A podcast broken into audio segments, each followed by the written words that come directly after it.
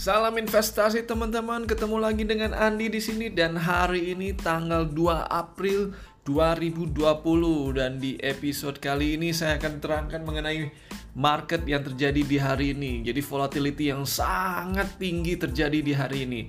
Seperti apa? Simak terus podcast saya episode kali ini ya. Uh, jujur kata hari ini sebenarnya saya agak agak lemes melihat uh, indeks bursa khususnya IHSG pada uh, siang pagi hari ya khususnya pagi hari ya. Namun um, di sesi pertama memang kita lihat mayoritas bursa di Asia rata-rata merah ya, tapi somehow di uh, sesi kedua itu semua berbalik arah. Ada apa sebenarnya? Dan di ISG juga uh, ditutup malah plus satu persen lebih. Jadi kurang lebih naik 1,47 persen. Jadi sekarang ISG itu di 4.531. Nah, kalau uh, saya lihat datanya sih asing masih sell off sekitar 380-an miliar. Uh, sepertinya apakah ini ada yang buyback atau ditopang oleh beberapa pensiun pensiunan pensiun dapen dapen ya dana pensiun dana pensiun yang besar atau juga uh, beberapa ditopang dengan beberapa retail sektor atau uh, domestik khususnya domestik sektor di Indonesia mungkin aja uh, mungkin aja tapi menurut saya sangat besar itu ya sangat besar kemungkinannya itu terjadi di hari ini dan kita lihat juga indeks uh, LQ45 juga naik uh, kurang lebih hampir sama uh, 1,4 persenan juga dibandingkan dengan IISG. Adapun saham-saham yang naiknya uh, tinggi hari ini masih di sekitar saham-saham yang sifatnya utility. Medco juga sempat rebound mungkin karena harga uh, batu bara ataupun harga komoditi udah udah rendah banget ya. Jadi wajar aja mereka mengalami kenaikan.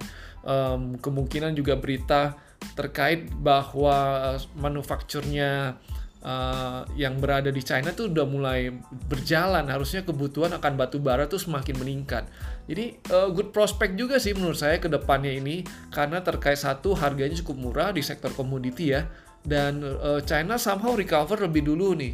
Lebih dulu dibanding uh, dibandingkan dengan negara-negara lain terkait dengan COVID-19. Namun juga mereka tetap cautious. Begitu ada ada data-data uh, pasien COVID baru langsung di langsung ditangani dengan serius oleh mereka. Ini sih good sih cara penanganannya mungkin karena mereka negara yang uh, berbasis pemerintahan yang berbeda ya dengan Indonesia ya. Rupiah sayangnya sedikit melemah nih sekarang di uh, spotnya rata-rata di 14.500 sampai 14.600 bahkan beberapa bank dijual spreadnya di 14.700. Jadi menurut saya ini perbankan belakangan ini banyak mendapatkan keuntungan melalui spread dari mata uang currency jual beli forex ataupun uh, currency yang mereka lakukan di treasury timnya ya. Uh, kalau saya lihat sih uh, karena spreadnya jauh banget nih. Mungkin mereka menjaga volatilitas dan uh, ini ya salah satu kesempatan juga karena volatility-nya cukup tinggi.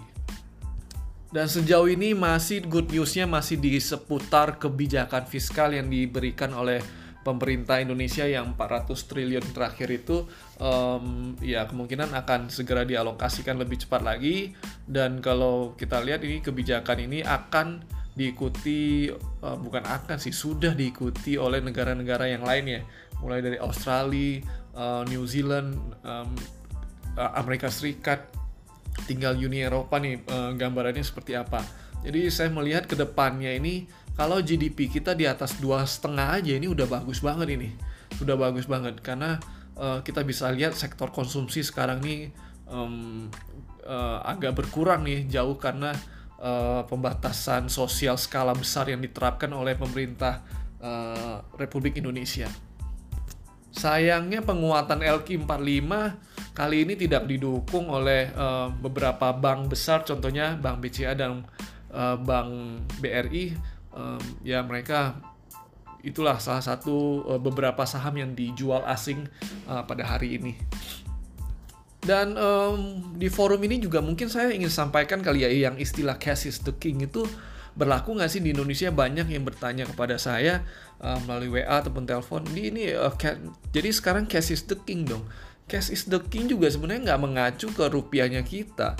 Karena apa? Rupiahnya kita tuh udah walau kalau kita pegang rupiah aja dari Januari dari awal Januari sampai sekarang itu uh, sudah kurang lebih berapa ya? 13.600 menjadi hampir uh, 6, um, sekitar 16.500 jadi udah beda 3.000 jadi menurut saya ya nggak is the king juga.